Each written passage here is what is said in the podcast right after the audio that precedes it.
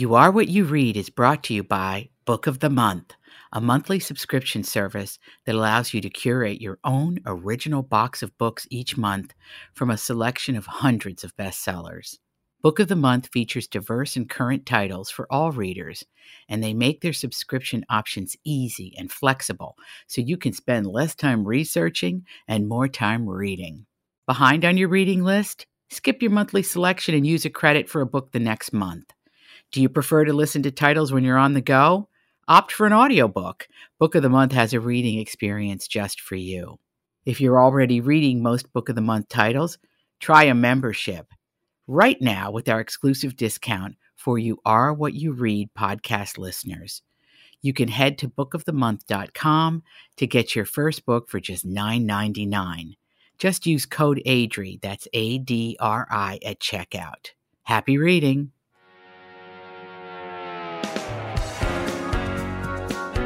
Hello, dear listeners. I'm so excited to celebrate Valentine's Day with you on You Are What You Read. Today's guest is Jenna Bush Hager. She's a lot of things in this world a wife, a mother, a sister, a daughter, a number one New York Times bestselling author. She's also the co host of Today with Hoda and Jenna and founder of the spectacular Read with Jenna book club. Five years on, folks, five years of great discoveries in the world of literature. In today's episode of You Are What You Read, Jenna celebrates her love of family, of sisterhood, and friendships, and especially her love of reading. She's an avid reader, and what Jenna appreciates more than anything is a great book recommendation, whether it's from Oprah or from her best friend. Sharing books for Jenna Bush Hager is a kind of a love language. Jenna has shared this love and appreciation for reading with over 61 Read with Jenna book selections. She has given a platform for debut and diverse authors, sharing stories in all genres. So exciting and a huge service to those of us who read. Before we dive into our conversation with her, I'd like to share one of my favorite lines from Love Comes First, Jenna's latest children's book that she wrote with her sister, Barbara Bush. The line reads our hearts will get bigger as our families grow because love is infinite. That's all you must know. Friends become family, and families become friends. There's always room because love never ends. Oh, let's get into this wonderful conversation with the great Jenna Bush Hager. Here she is. What did you read? What was read to you? What do you remember as the first book that you read? Well, I remember being read to constantly. You know, I mean, we had parents, Barbara and I, that read to us every single night till we were kind of too old. You know, I mean, we could read to ourselves, but there was something about the safety of being read to um, that just it created my lifelong habit of reading every single night before. I can't even if i'm watching a movie with my husband and so therefore that like i'm going to bed late i cannot go to bed without reading even a couple pages. See i can tell that in you yeah. because of the books that you gravitate towards and the books that you write. Yes. Um so what's a book that you remember a title that you remember I remember, well, first of all, being read to, and this is so weird because they read us a million things, but what I remember the most is this collection of very dark, grim fairy tales. You know, obviously, fairy tales have a very sinister sort of darkness to them. They're kind of scary. And so I remember this collection of, and I think they were actually, I, they were Grimm inspired, but, and this is so strange. And I need to check with my sister. She's my, they were like Canadian fairy tales. Um, and so, but it was this big, beautiful book that my parents would take turns reading to us. Um, and so that's why I probably remember it because, you know, we were, they read us a million books, but these were kind of scary, which kids love or I loved as a kid. And then when I was old enough to read, I was totally enamored with the Babysitters Club because they were about these group of girls. I mean, so much so that we in third grade, so I was a baby myself, created a Babysitters Club. We painted, we sponge painted the, this little room in the back of somebody's house, which I can't believe they let us do this. And then we would try to babysit the little, you know, it never really worked the way it did in the book, but we babysat as babies and t- completely inspired by them. So you're this child that you feel as I did, that books are real. Yeah. You they they they got into your DNA, they got into your soul. Yeah. You know, I, I always like to point this out about you is that you got into the family business, but you got it on your mother's side Yeah. because your mother was an educator and a librarian, and my mother was a librarian. So we totally share that. Librarians as mothers are methodical, Mhm. loving, fabulous, Yes. uh, and they're always looking at. My mother was always giving me the side eye, like, really? Absolutely. I mean, my mom was in her 20s, got her master's in library science from the University of Texas. She had a cat named Dewey, named after the Dewey Decimal System. She was a children's book librarian. So, therefore, when we became when we were born, she always had recommendations for us all the way through now. I mean, I think I love books, but I think what really gets to me is an incredible recommendation.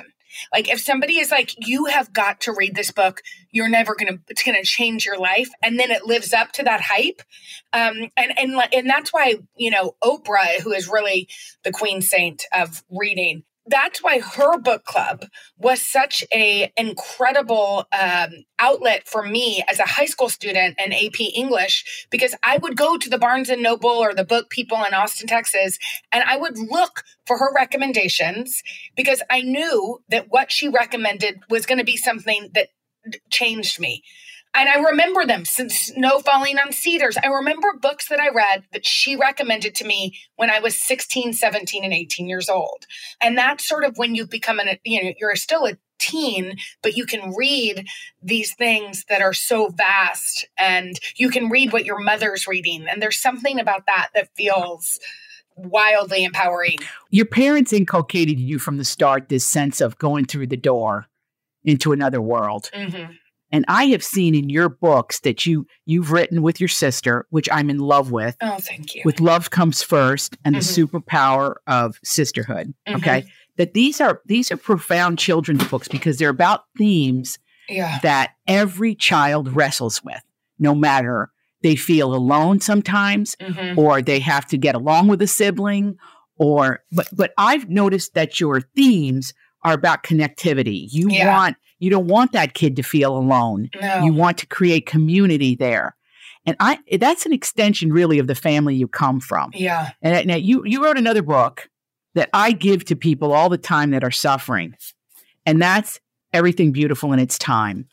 Because it's a it's a celebration of your grandmothers hmm and what they inculcated in you, but you wove so artfully through it what you were going through, Mhm. whatever it would happen to be.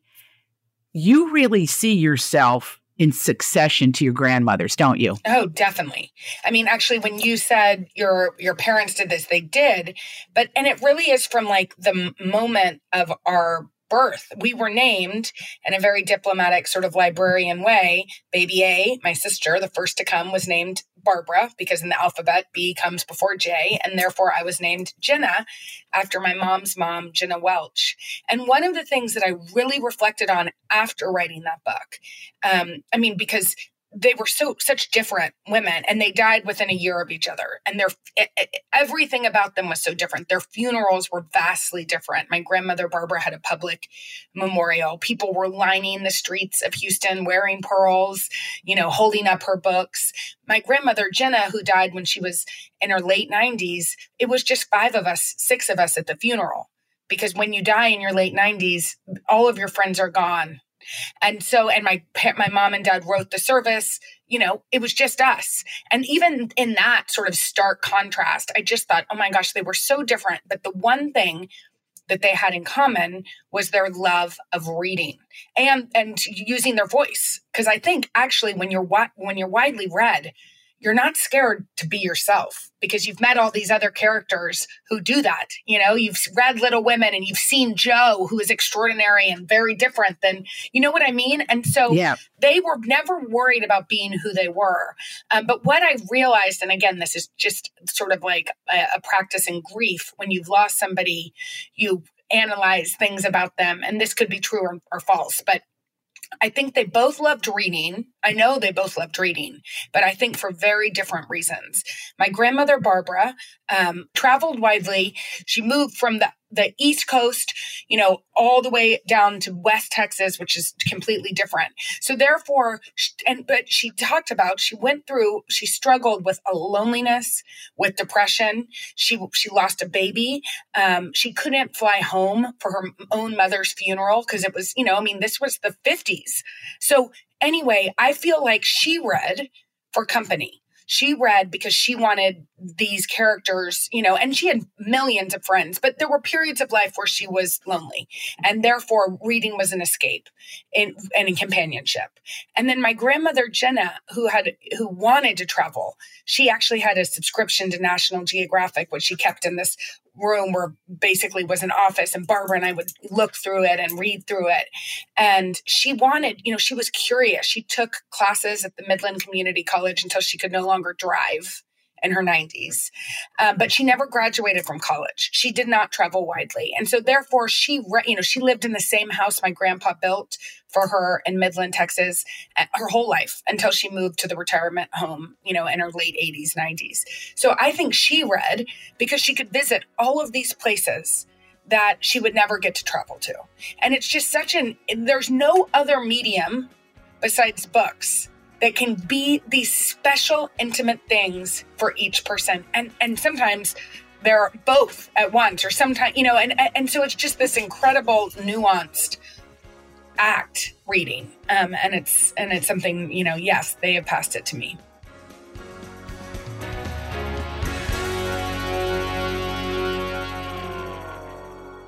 I love Jenna's deep appreciation for the women in her life and the women that came before her especially her grandmother's. In Jenna's book, Everything Beautiful in Its Time, which is my favorite, Jenna shares happy, heartwarming memories of her beloved grandparents.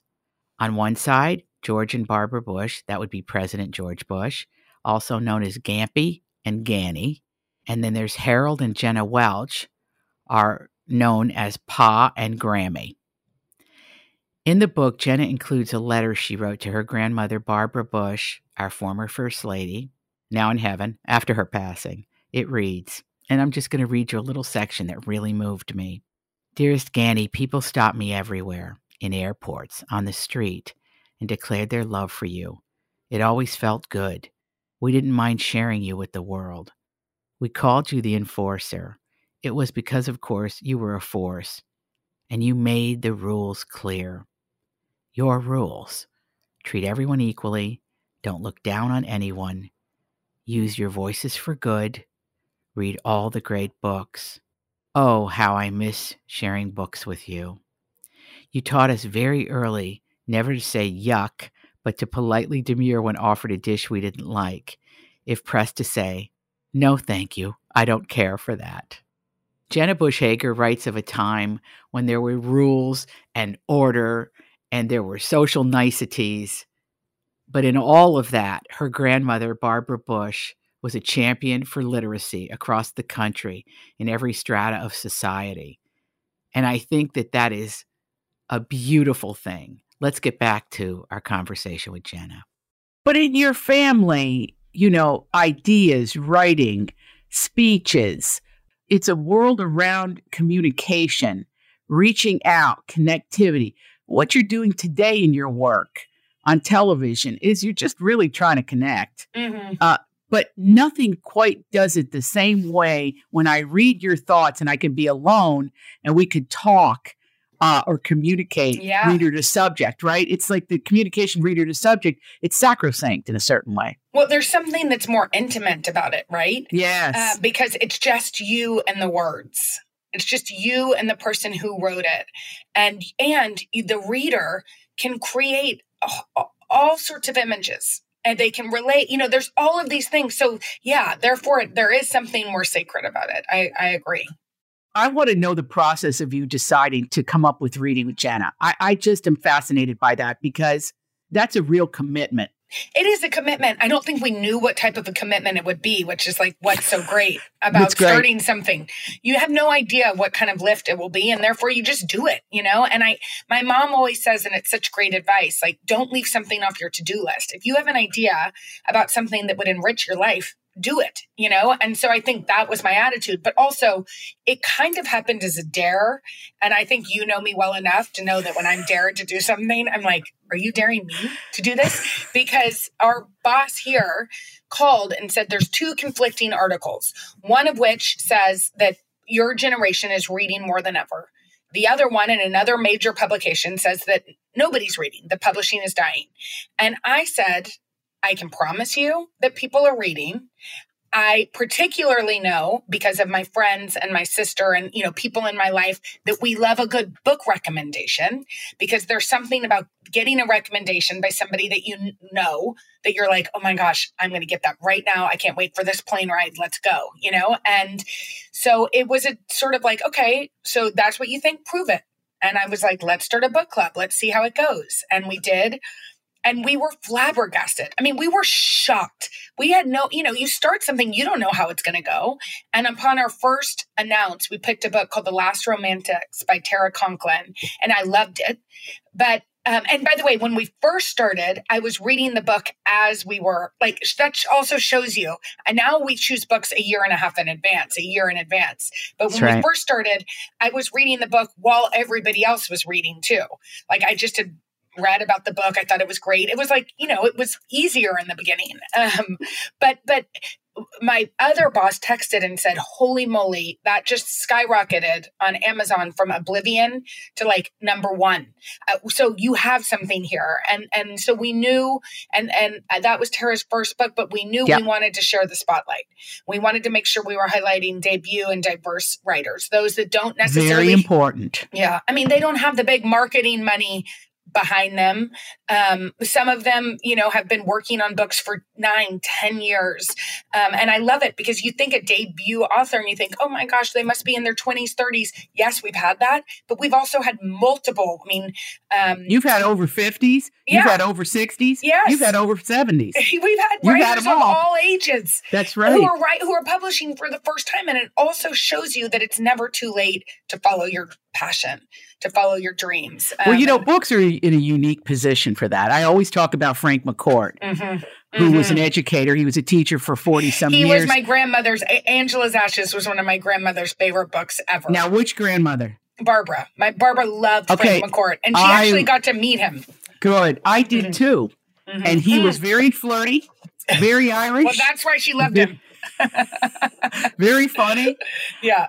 That book floored me. Yeah, when I, I read it. Book. Me too. Uh, didn't you love it? Yes. I, I, because we talk about poverty or we know these things, but you're in it. You're in the, you're in the bunk with him mm-hmm. in Ireland and mm-hmm. how he mm-hmm. has to escape that kind of that kind of poverty and and it was beautifully rendered, beautifully yeah, rendered. That. But he was he was over seventy, Jenna. Isn't that amazing? Amazing. So you're 100% right. See, yeah. I think you're onto something. I think this is bottling fairy dust because a great story has no, there's no profile. Expiration date. No. And no expiration date yeah. either. I mean, it's kind of beautiful. It's just, you know. No, and and therefore like if you I mean, I, we have a picture of the all of our books that we've chosen over the last it'll be our 5th year in March. So all of these books that we've read, they're wildly different. There's no two that are even I mean, they're all genres. They're all types of stories. They're all and I love that. And in fact, we try to think about the year as a mosaic. Like, have we chosen a historical fiction? Have we chosen something that's, you know, we just chose Dolly Alderton's um, book, Good Material. I mean, I, the New York Times called her Nora Ephron with a British twist, which, like, that says it all. But but we never have. Cho- we very rarely choose like a romantic comedy because they're hard to write. They're not always so unpredictable and fresh and and smart and dolly has got it. So you know um, i think we try to think of of are we satisfying every type of reader? And that's such a fun challenge right? I mean we're not going to do it every month but it's fun. And, and as you said there are so many stories. Um, it's it's such a privilege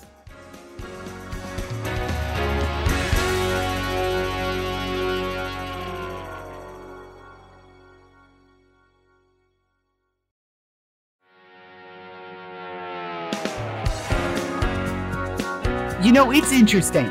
We travel a lot, so we know different states and different Texas is a big reading state. It's interesting to me. Yeah. The Texas Library Association, one of the most powerful in the country, Yes. you know, I- that had to have had an effect too on you coming up.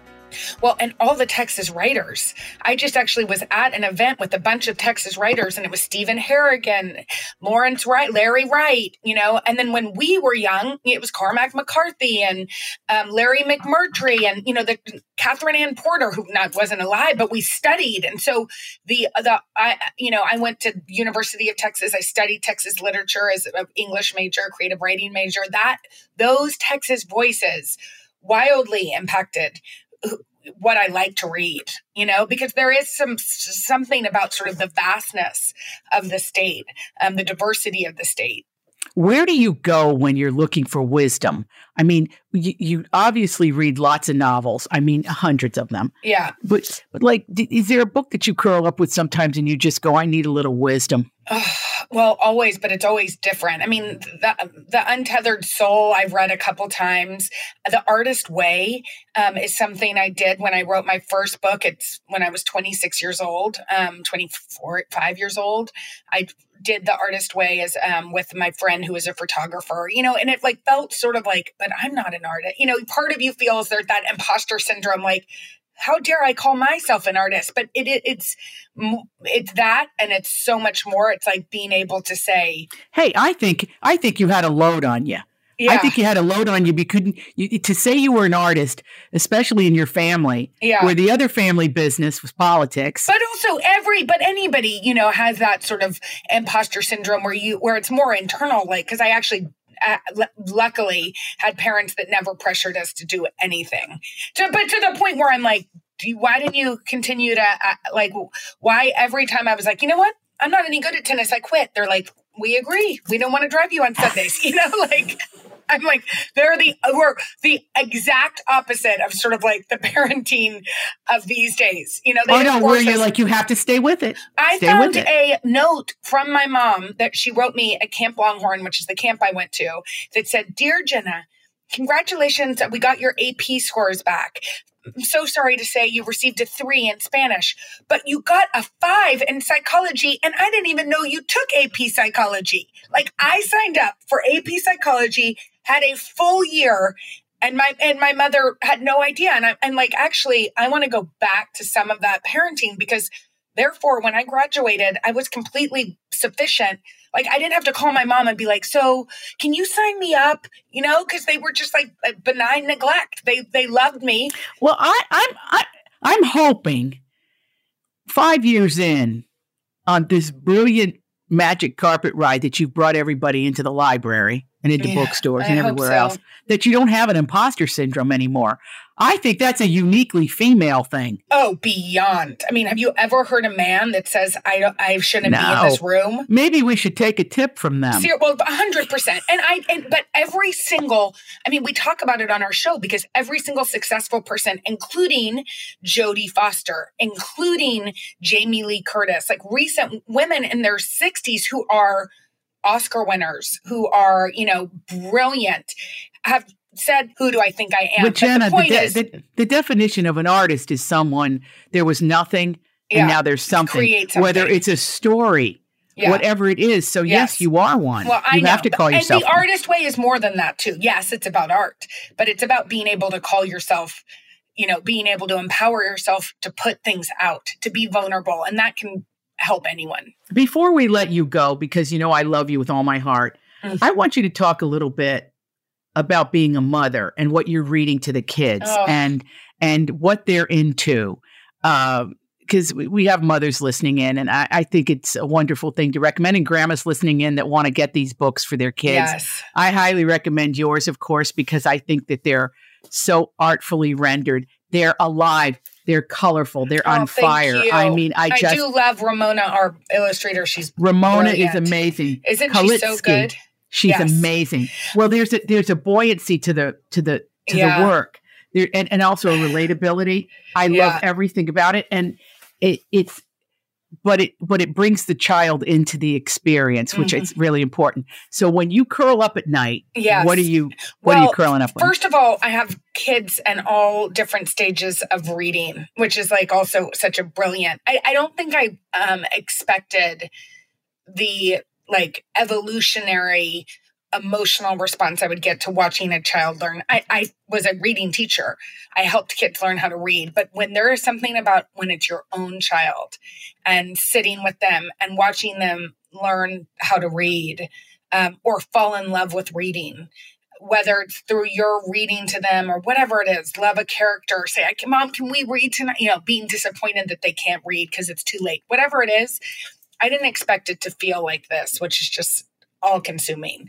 Um, so Mila, who is in fifth grade, just finished the Hunger Games series. She's actually reading the fourth book, which is so wild because I read the Hunger Games when I was like 20, you know, well, like she's also, she's like her mom. She yeah. likes to be scared. she does. And she's that a, book, those books scared kind me. Kind of scary. Yeah. But she's an, she's a great reader too. And she's, and she, she, when you, it's like, you think a book hangover is something that you just get as an adult. But when she finished three, she said, I'm going to miss Katniss. Mom, I'm so disappointed. I'm never going to like anything like this. I know you think I'm a great reader and I love everything, but I'm never going to like anything like this again. And you know that feeling. Like we all yes. readers that you finish a book and you're like, uh, what am, what's, how am I going to leave these people behind? What's going to take me to the next place? Um, so so she's obsessed with that. She started their fourth book. Um, Poppy is um, in second grade and she is so into all the graphic novels. She read the Babysitters Club series. She's obsessed, and I am obsessed um, because they are hilarious, but also about humanity and heart. Like I don't know how I think Dave P- Pilkey is the reader. I want to say, hope yeah, I yeah. writer, the Catman, yes. the Catman and the Dogman series, the Cat Kid Cat Kid comic series. First of all, he named one of the characters Poppy after Poppy because I interviewed him, and then he wrote me a letter and told me that. And I Poppy is just, but she would be into him regardless because he has created something that is funny which kids need and you know says silly things and like mom look how sad this is. And it's like the dog the dad dad leaving the son. You know there's profoundness to it. There's empathy. It is his recipe for success is wild. I've never seen anything like it. And and some parents might think like oh but it's a graphic novel or oh but you know captain underpants whatever. No. If your kid is loving what they're reading you're all in. It doesn't matter. The days of sort of prescribing books to children and hoping they fall in love with reading are done. You should be finding out what your kids are into if they like to whatever. Laugh. Yeah, it don't doesn't matter. Ju- don't judge it. It doesn't it matter. Doesn't matter. Just give it to them. Exactly, because once they're in love, they'll read the whole series. You want the you want them to fall in love with something, not like and, and not think, oh God, they're not reading Moby Dick. They're not reading the classics. Like, who cares? You know, you're not the judge, Judge Judy. You know, so like so that's that's how I am as okay. a as a mom reader. You know, I, I have a suggestion for you. You may yes. do it already with your husband, but fold in to their reading experience, reading aloud to them chapter books oh, like oh, yeah. Charlotte's like oh, Charlotte's I, Web. Are you, you do kidding? that? Yes. Treasure Charlotte's Island. Web, Charlotte's Web when I read it to Mila, I've now read it to my two eldest. My youngest is four. He's a little young for the heartbreak of, of the life cycle. But when I read it to Mila, my husband came home from work and he thought, because both of us were crying so hard at the end of the book, that something bad had happened. He was like, Are you okay? Charlotte's Web, and I've talked about this before. If you want to read anything that holds up, I mean, E.B. White, the beauty of his writing is astonishing. And so, yes, I recommend reading that to everybody. I also read, we do read aloud constantly. Kate DiCamillo is one of my favorite, favorite phenomenal, phenomenal writer. Unbelievable. And and so all because of Winn-Dixie I've read, we read the um, Beatryce prophecy um, all of hers. I mean, Mercy Watson is hilarious. And then the other thing we do, so yes, we just take turns, but we'll also read chapter books. Um, like a Heidi Heckelbeck is a series that's adorable. A Dory Fantasmagory I love. I'll read those with Poppy every other chapter. Show practice, then I read show practice. And there's something about that that is like, you know, I don't know. We just love it. You build a person from the soul out with reading. Yeah. You build them from the soul out. Children, their imaginations are so open hmm to all ideas, all people, all languages. It's it, so what you're doing is actually the greatest thing you can do for a child. Oh, I love it's my favorite thing. It's also the best if for any mother or grandmother that's listening, there's something about it that's so gratifying for you too. Yes, it's of course you should be reading to your kids and and modeling reading, but also that night that moment of reading to them and falling in love with the story together or having them read to you. It's just there's ugh. Let's have a moment about the great Dolly Parton, who I had the I had the great privilege of working for her at one point on a television show, and I have never met anyone like her. no. The Imagination Library, she basically Jenna took the essential uh, rules that your mother inculcated in you about about reading, right?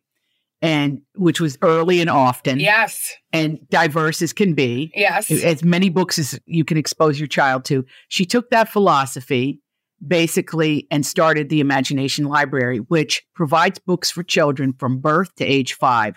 So every month, these are in homes where Yeah. kids can't get, they can't afford a book. Have access to books. Exactly. and they get and they get 12 a year and Yeah. I, I i'm agog at it She's given how many millions? I mean, it's something oh i like think it's a is it a billion it might be a billion it's it's wild. Whatever it is, it's unbelievably impressive. it, it really is so you you stand on very strong shoulders your grandmothers your mom Yes. Dolly Oprah, Oprah, Oprah, Oprah. Oprah. I mean, you stand on these strong, uh, beautiful uh, shoulders, and and you know, I just want to say to you that what you've done for books is is wonderful, Oh, but you. what you've done for readers, great and small, is even better. Oh, thank you. Even I better. love that. You love keep it. the faith and you keep pushing, and you know your grandmothers are behind you. I could feel it. But you know, you too. You know, you're doing it too. I listen, I'm doing everything I can do. I am so madly in love with what you're doing. Oh, and you. listen, we support you a thousand percent, and anything we can do, we're here for you. You're the best. Thank you all for joining us for today's conversation with Jenna Bush Hager. From one reader to another, I hope you check out Read with Jenna book selections on today.com. She has fabulous titles for this love month and really for every month of the year. I also encourage you to read Jenna's books, Sisters First with her sister, Barbara Pierce Bush, and Everything Beautiful in Its Time. And don't miss the children's book she's co authored with her mom and her sister. Love Comes First, The Superpower Sisterhood, Our Great Big Backyard, and read all about it. Please join us next week for a special edition conversation with the great Kristin Hannah. We're heading down to the Lancaster Library Association, and we're going to be live in conversation. And we're also going to bring you the podcast from Lancaster next week. So grab your copies of The Women from Book of the Month. You can use code ADRI, that's A D R I, to get the book for $9.99. And tune in on February 20th for our wonderful conversation with the great Kristin Hannah. Please follow us on Instagram at You Are What You Read Podcast for more updates. Also, reach out to us at Adriana Trigiani at Instagram. And once again, thank you all for listening today. And thank you, thank you always for reading